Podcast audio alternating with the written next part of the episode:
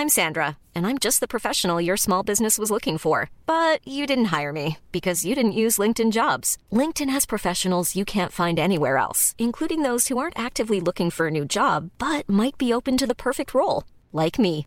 In a given month, over 70% of LinkedIn users don't visit other leading job sites. So if you're not looking on LinkedIn, you'll miss out on great candidates like Sandra. Start hiring professionals like a professional. Post your free job on linkedin.com/people today.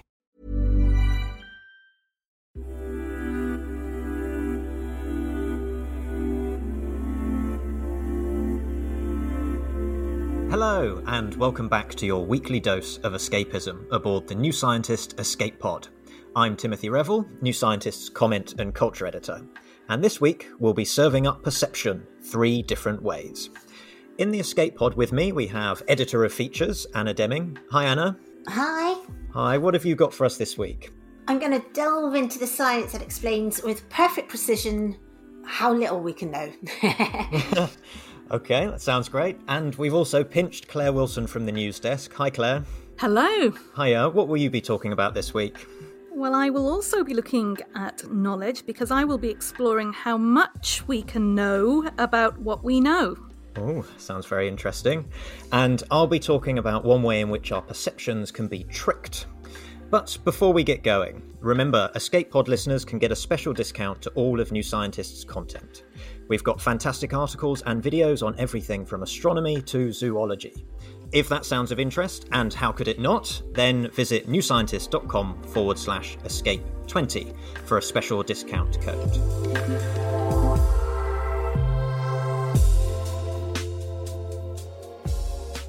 Right, I'm promoting myself up the order this week as I've got a clip I just can't wait to play you. We've got some tenterhooks now. What's this clip then? Well, so the area of perception I've been looking into is how we perceive the world using our ears, and um, many people have two of them, as you might have noticed, and that's incredibly important. So it's not just redundancy, instead, it gives us the ability to locate things. So this clip I've got illustrates this point really well, and I think it's quite something. Um, but to get the most of it, you need to be wearing headphones or earphones, and ideally the best ones you've got. So if you're ready, let's play the clip.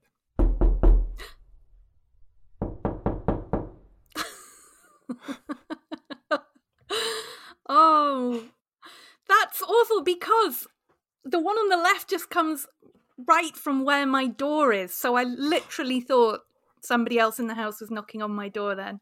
And the other disturbing thing for me is that uh, the, the knocking on the right, there's just a, a big window on my right. So I feel a bit like I'm in uh, one of those vampire movies when a vampire suddenly starts knocking on your window and I'm two floors up. So that was a bit disturbing for me.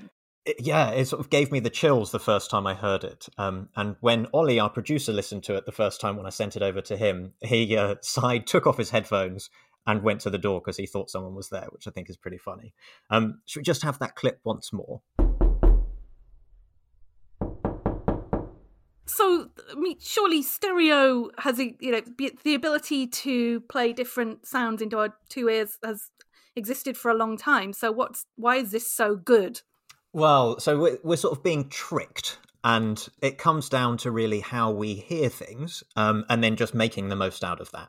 So obviously, we've, ju- we you've just got two earphones in or two um, speakers pointing into your ears, but it's a combination of sort of how our brain processes sound and also a clever recording technique that comes together to produce this particular clip. So, the first bit you need to know about how it works is how we perceive sound comes down to the anatomy of our heads. So, when you hear a sound, depending on where it's coming from, the sound reaches your two ears at slightly different times and is slightly louder in the ear that is most closely facing the noise. So, for example, if you've got something coming from the left, like a knock, you hear it in your left ear first, and then you hear it in your right ear, but you also get a sort of reverberation where the sound interacts with your head and the squidgy bits in between your skull and then reaches both of your ears again. So, all of this produces a whole bunch of different sounds for, from a single knock. And all of these things combine to produce particular sound waves that your brain then uses to determine where a sound comes from. So in this clip, it's using, it's really like highlighting this feature and using it to convince you of something sounding like it's coming from a different location. So normally when you record stuff, there's mono and stereo. So as you say, mono is like uh, you just have a single microphone, and stereo is two microphones. But they're normally placed. You know, if you've got two microphones, they're normally just placed apart from each other and in front of whatever it is you're trying to record. So like an instrument or a person speaking. But with this particular sound, instead, it's recorded like the sound has gone straight into your ears. So the person who recorded this is someone called Stephan Pigeon, and he's um, been, he's featured on the show before. And he created a mannequin that he then puts two microphones inside the ear, and then that way you capture exactly what you would hear if you were in the place of the mannequin rather than just in front of something that you were listening to. So, do you need um, like special microphones for that? Or Yeah. ones. You, so you need very small microphones and ones with quite a lot of direction. So this technique is called binaural recording. So you do need to have it specifically so that it's sort of pointing outwards. You know, you wouldn't normally, if you were recording something, have um, two microphones pointing in complete opposite directions, like Stefan has done here. And the mannequin is, is actually he fondly calls it Mike, and has sent a picture of this, which we might be able to put on Twitter, of his of his mannequin called Mike that he uses to record these. So there are some microphones you can buy for it, but he's actually created his own microphones and then sticks them in the ear. So that means you get all of this stuff that the brain needs to process where sound is coming from. You get a slight difference in when the sounds arrive, but you also get some sort of reverberation inside the head also being picked up by the microphones. So it's, it's quite a, it is quite a common technique. So you you can get it where um, there are concerts recorded this way, and instead of sounding like you're just in front of it like you would be at a concert it's sort of like you're stood in the middle of the stage hearing everyone around you. So i think maybe should we have that clip once more? I wonder how many people have gone and checked the door again. yes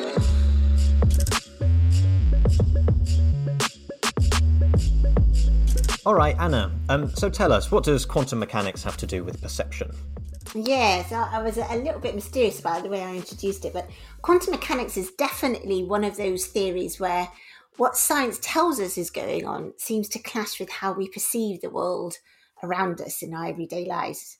So the term quantum mechanics comes from the idea that energy can only be exchanged and so on in discrete chunks or quanta. So already that's not quite how we see things happening in the world around us. You don't feel yourself sinking through abrupt levels of lower energy as you get tired or well speak for yourself. suddenly dropping. Or, or this might be more dangerous. If you're driving a car you don't find yourself adjusting the speed of your car by tens of miles per hour at a time. Those changes there it's all continuous. But if you do look at the quantum level you find all these energy levels have very definite gaps between them so you are literally abruptly moving from one discrete level to another discrete level. So if you think of it as a kind of pixelation that smooths over as you zoom out, like the way the lines and colours on your computer or phone screen look smooth, although they are actually made of discrete dots and pixels, then you can kind of see how something that is discrete at the very tiny scale kind of smooths over into a continuum as we perceive it in the world around us at a larger scale. Yeah, I think once you sort of get your head around the idea that the world is quantum, then that bit sort of makes some sense. You know, the idea that if you zoom out, then you just can't see the chunks, just like pixels on a screen. Are there some other ways that quantum mechanics clashes with our perception of the world? Yeah, and I think some of the others are a little bit less intuitive perhaps to get your head around. So one of the other things that plops out of quantum theory is the inability to define things like like pairs of things like position and momentum or whatever with arbitrary precision. So this follows on from Heisenberg's uncertainty principle. Heisenberg figured out that for certain pairs like position and momentum, or there's also energy and time, the better you know one, the less you can know the other. So this seems completely counterintuitive to me. I cannot get my head around this because it feels like the way we perceive the world is that you can know both where you are and what the time is, or at least that's how it feels like most of the time. Yeah, you, you kind of like to think that you you could know where you are and where you're going at the same time, but uh, not if you're a quantum particle.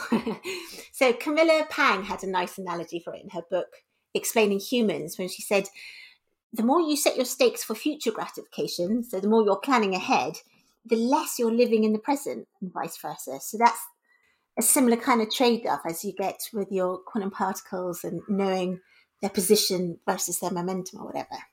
So it might sound woolly, but it's actually a really tight theorem with really precisely defined values for what these uncertainties will be, and it's been rigorously tested. So that's what I meant by saying how precisely we can know what we can't know. okay, but what does that really mean in reality? How, how does that take shape? It means that p- particles don't actually have a definite position. So you couldn't give a specific value for its position. What quantum mechanics is saying instead is that you have something like a what we call a wave function or an, basically an equation that describes what it really describes is your chances of measuring the particle and finding it in a particular position. So you end up with probabilities rather than a specific position. That's yeah. that's really weird, that isn't it? Well, for a lot of people, that idea went down like a French kiss at a family reunion. Einstein is quoted as he was one of them, and he was quoted as famously saying, God does not play dice with the universe. Well, it's just that's not how we see the world, is it? So I think that's why people like me, a biologist, just find it so hard to accept. I mean, if what you're saying is true, so why doesn't why don't we see the position of everything as kind of blurred out when you look at it? When we look at just things like tables and chairs around us.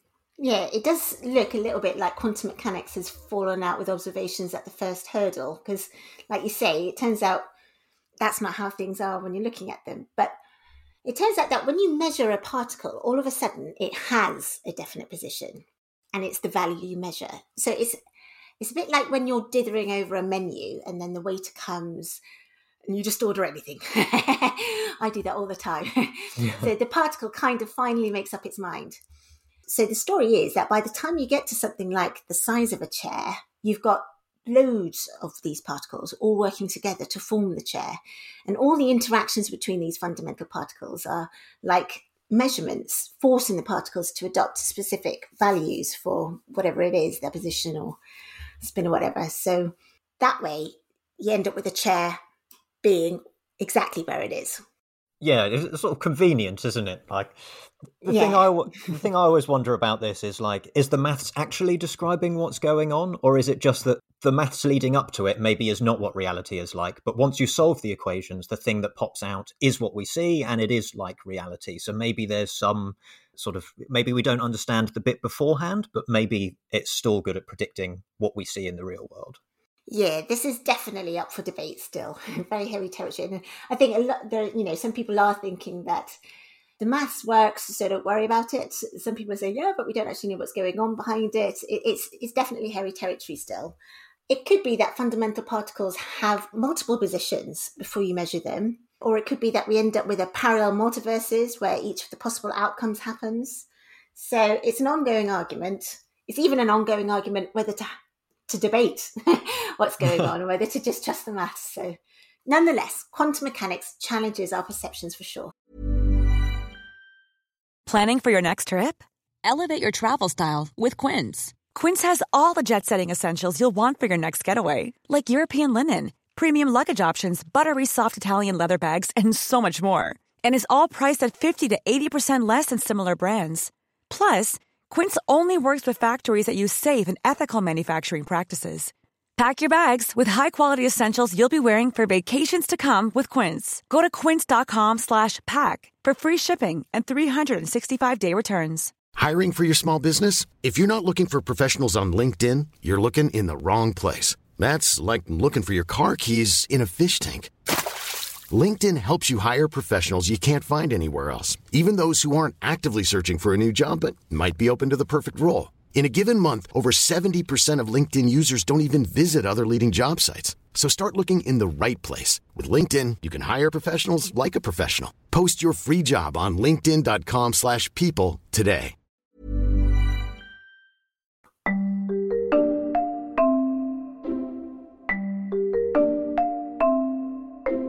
Now, Clare, um, you've been looking into metacognition, right? What is that? Uh, well, cognition just means thought processes or the process of acquiring knowledge. So, metacognition is knowledge about knowledge. So, how much we know about what we know. Right. So, is that something we know a lot about? I mean, I guess what I'm asking is how much do we know about how much we know about what we know? you know, if you know what I mean. Mm-hmm. I have okay. no idea. Well, okay, well, this is very interesting to uh, cognitive scientists because this may be a trait that is, if not uniquely human, certainly much more developed in humans than in other species. So, the example I like to use is to think about dogs, which are quite intelligent animals in some respects. So, um, we used to have a dog called Tess, and whenever she heard someone pick up their front door keys from a bowl before they left the house, she would think that it was a sign she was going to be taken for a walk. She would get all excited. Uh, but of course, sometimes when people picked up their keys to go out, they were just going to work, say, and poor Tess was disappointed, but she never seemed to learn. Oh. So, Tess was good at picking up cues from her environment and making inferences, but not good at judging how likely she was to be right or wrong about those inferences. But people, on the other hand, are better at judging the quality of their knowledge or their metacognition. So, knowing that sometimes we really are certain about something, but other times we only have a hunch. Yeah, so like I know when my girlfriend picks up her keys, I might be going on the walk, but she also might be going without me. oh, you can judge that. Yes. yeah, I, I, can judge. Um, yeah, so metacognition, this is sort of about how we perceive our own knowledge. Exactly. Yeah, so it seems quite nebulous. You know, how do you actually study something like that? Mm, so, to study this in the lab, you have to be quite cunning, actually, because if we just ask people how sure they are about their performance in a task, say, the results are going to be muddled by the variation in their ability to do that task. So, are you measuring ability or knowledge of that ability? So, what you need is an extra step. You ask people to do a simple task. Uh, so, in the case of a study in 2012, it was a visual task. You showed people stripy patches in different shades of grey and asked them which has the greatest contrast. And after each question, you asked them to rate how confident they are that they got the right answer. So, crucially, you can adjust the contrast of the stripes so that no matter how good their vision, everyone gets about 70% of the answers right. So, that means that for the confidence ratings, the only variable is people's metacognitive abilities. So, what did that tell us then? Ah, well, one thing it told us is that there is variation in people's metacognitive abilities. So that might not sound surprising, but it was the first time that it had been shown in the lab and measured. Another thing was that this study may have managed to locate the place in the brain that is the seat of our metacognition, or at least one important area in the brain. Um, and that's because they did brain scans on the same volunteers and they found that people with better metacognition had larger volume of grey matter uh, or brain cells in a certain area of the brain called the anterior prefrontal cortex, which is just behind the forehead. Mm. So, I mean, this is, this is all really pretty fascinating, but uh, can we use it for anything? Are there some practical applications of it? Well, there might be. Um, so, some people think that poor metacognitive abilities are a factor in some mental health problems, such as schizophrenia and obsessive compulsive disorder. So, in OCD, for instance, uh, imagine someone who has to repeatedly check that they locked their front door. They know they have locked it on one level, and yet they don't have enough confidence in that knowledge. So there are probably a lot of other things going on in OCD too. It's not a simple condition, but that is one way to look at it. So do you think we might ever treat OCD by boosting people's metacognition? Uh, it's too soon to say for sure, but there are people trying to do uh, just that to to look for ways to improve metacognitive abilities. So one group in the US is looking into training people to have better metacognition, um, perhaps using those same kind of lab tests that we talked about earlier and giving them feedback on when they were right or wrong. Another group in London has found that a certain drug boosts metacognition in lab tests in healthy volunteers. So that's some way from finding that it does help people with OCD, but that would be the next step. that would be amazing.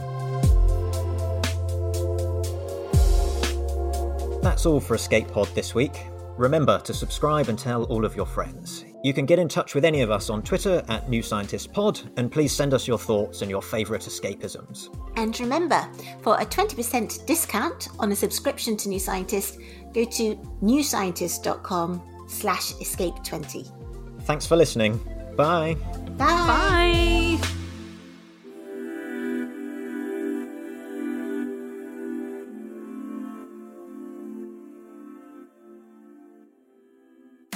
This podcast is produced by Ollie Giu Podcast Production. Find out more at ogpodcasts.co.uk.